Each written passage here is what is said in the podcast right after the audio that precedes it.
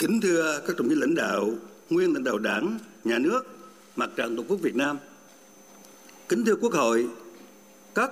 đại biểu, khách quý, đồng bào, chiến sĩ và cử tri cả nước. Tôi xin trân trọng cảm ơn Quốc hội, quý vị đại biểu, đại diện cho cử tri cả nước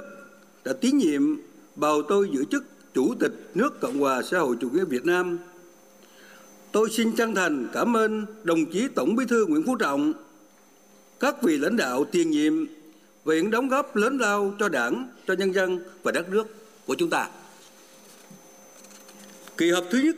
Quốc hội khóa 15 diễn ra tại hội trường Dương Hồng như tên gọi về một sự kiện chính trị trọng đại diễn ra vào năm 1284. Tinh thần Dương Hồng là biểu tượng thiêng liêng về sức mạnh đại đoàn kết toàn dân tộc, về phát huy tiếng nói, quyền làm chủ của nhân dân, đặc biệt là những thời khắc có tính quyết định đối với vận mệnh của đất nước. Tôi xin gửi lời chúc mừng nồng nhiệt đến các vị đại biểu Quốc hội khóa 15. Trong không khí nghiêm trang này,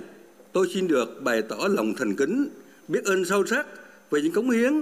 hy sinh to lớn của các bậc tiền nhân, của lớp lớp cha ông, của các anh hùng, nghĩa sĩ, liệt sĩ và công ơn to lớn của Chủ tịch Hồ Chí Minh vĩ đại, người đã sáng lập và rèn luyện đảng ta. Kính thưa Quốc hội, hôm nay dưới lá cờ đỏ sao vàng, tôi xin nhớ trước Quốc hội và đồng bào sẽ luôn tu dưỡng đạo đức, cần kiệm liêm chính, trí công vô tư, thượng tôn pháp luật và tuyệt đối tuân thủ hiến pháp, thực hiện trọn vẹn đầy đủ mọi nhiệm vụ quyền hạn của Chủ tịch nước. Trong bất kỳ hoàn cảnh nào, dù khó khăn hay thuận lợi, Chủ tịch nước sẽ luôn giữ và phát huy sức mạnh của khối đại đoàn kết toàn dân tộc cùng với các giá trị lịch sử, bản sắc văn hóa và truyền thống thiêng liêng của dân tộc vì sự phát triển lớn mạnh, toàn diện và bền vững của đất nước ta. Chủ tịch nước sẽ lắng nghe ý kiến, nguyện vọng của các tầng lớp nhân dân, trong đó có đội ngũ trí thức trong và ngoài nước, tiếp tục cải cách tư pháp, xây dựng nhà nước pháp quyền xã hội chủ nghĩa, tăng cường tiềm lực quốc phòng, an ninh, quan tâm thường xuyên, sâu sắc và hiệu quả đối với việc xây dựng quân đội nhân dân, công an nhân dân cách mạng, chính quy, tinh nhuệ, từng bước hiện đại, một số lực lượng tiến thẳng lên hiện đại, luôn giữ gìn cuộc sống bình an cho nhân dân và sẵn sàng bảo vệ vững chắc nền hòa bình, độc lập, chủ quyền và toàn vẹn lãnh thổ của Tổ quốc ta. Kính thưa Quốc hội, tôi xúc động khi được tín nhiệm của đồng bào cử tri của hai huyện là cái nôi cách mạng miền Nam, Hóc Môn, 18 thôn Thượng Trào và Củ Chi, đất thép Thành Đồng bầu tôi làm đại biểu Quốc hội khóa 15 thuộc đoàn đại biểu Quốc hội thành phố Hồ Chí Minh. Đây thực sự là vinh dự trong trách nhiệm bởi Việt Nam là một quốc gia đã trải qua lịch sử dựng nước, giữ nước hết sức quân liệt, hào hùng với nhiều gian khổ hy sinh. Cùng với những địa danh khác, Củ Chi, Hóc Môn đã trở thành biểu tượng của khí chất, tinh thần Việt Nam, của lòng yêu nước, nồng nàn, của khát vọng độc lập dân tộc và niềm tin sắc son vào con đường mà Đảng và Bác Hồ đã chọn. Vì vậy, mọi thành quả của chúng ta sẽ không bao giờ trọn vẹn khi những địa phương, những vùng đất giàu truyền thống cách mạng như vậy vẫn chưa phát triển tương xứng với bề dày lịch sử và với tiềm năng. Chúng ta dây dứt khi trong số những gia đình nghèo, hộ nghèo trên khắp cả nước còn có những gia đình chính sách, người có công, con em, thân nhân của những người đã có nhiều đóng góp hy sinh cho sự nghiệp xây dựng và bảo vệ Tổ quốc trong thời chiến lẫn thời bình. Là đại biểu Quốc hội trên cương vị Chủ tịch nước, dưới sự lãnh đạo của Đảng, tôi sẽ nỗ lực cùng Quốc hội chính phủ và toàn hệ thống chính trị theo sát việc thực hiện tầm nhìn, đường lối, chiến lược phát triển toàn diện đất nước với tinh thần không để một người dân nào bị bỏ lại phía sau, đặc biệt là ở những địa phương nghèo, vùng sâu, vùng xa, biên giới và hải đảo. Trong bất kỳ trọng trách nào mà Đảng, Quốc hội và nhân dân đã giao phó, Chủ tịch nước sẽ luôn giữ gìn sự đoàn kết, thống nhất, trên dưới một lòng, tích cực lắng nghe, phát huy dân chủ, bám sát thực tiễn, kiên định ý đảng lòng dân, coi đó là một cội nguồn sức mạnh để đưa đất nước chúng ta vững bước tiến về phía trước. Kính thưa Quốc hội, kể từ khi đất nước ta bước vào công cuộc đổi mới đến nay, nhiệm kỳ 2016-21 là giai đoạn 5 năm có nhiều thử thách rất khắc nghiệt từ thống quả môi trường Formosa, hạn mặn thế kỷ Tây Nam Bộ, thiên tai bão lũ dồn dập cho đến các căng thẳng thương mại, địa chính trị khu vực và quốc tế, đặc biệt là đại dịch COVID-19 đã diễn ra trên toàn cầu.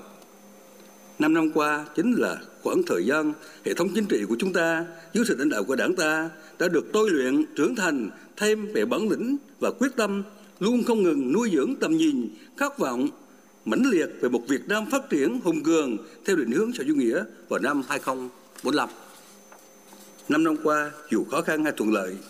Đảng và nhà nước ta đã luôn quan tâm đến nông công nhân, nông dân, nông nghiệp, nông thôn, người nghèo, gia đình chính sách, người có công, cộng đồng bào các dân tộc thiểu số và những người yếu thế trong xã hội. Kế thừa thành quả từ những nhiệm kỳ trước, giai đoạn 2016-21, chúng ta đã giành được nhiều nguồn lực và chủ động xúc tiến đầu tư chiến lược cả trong và ngoài nước vào các ngành, các lĩnh vực quan trọng đối với sự phát triển bền vững của đất nước, trong đó có nông nghiệp, nông thôn, vùng sâu, vùng xa và các địa phương nghèo, địa phương ảnh hưởng nặng bởi thiên tai, biến đổi khí hậu. Trong mọi hoạch định chính sách và chỉ đạo điều hành, chúng ta đã luôn chú trọng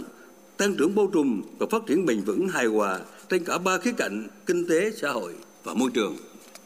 Trong một nhiệm kỳ, mặc dù còn những hạn chế bất cập, nhưng chúng ta đã tạo ra hơn 1.200 tỷ đô la GDP cùng với hơn 8 triệu việc làm,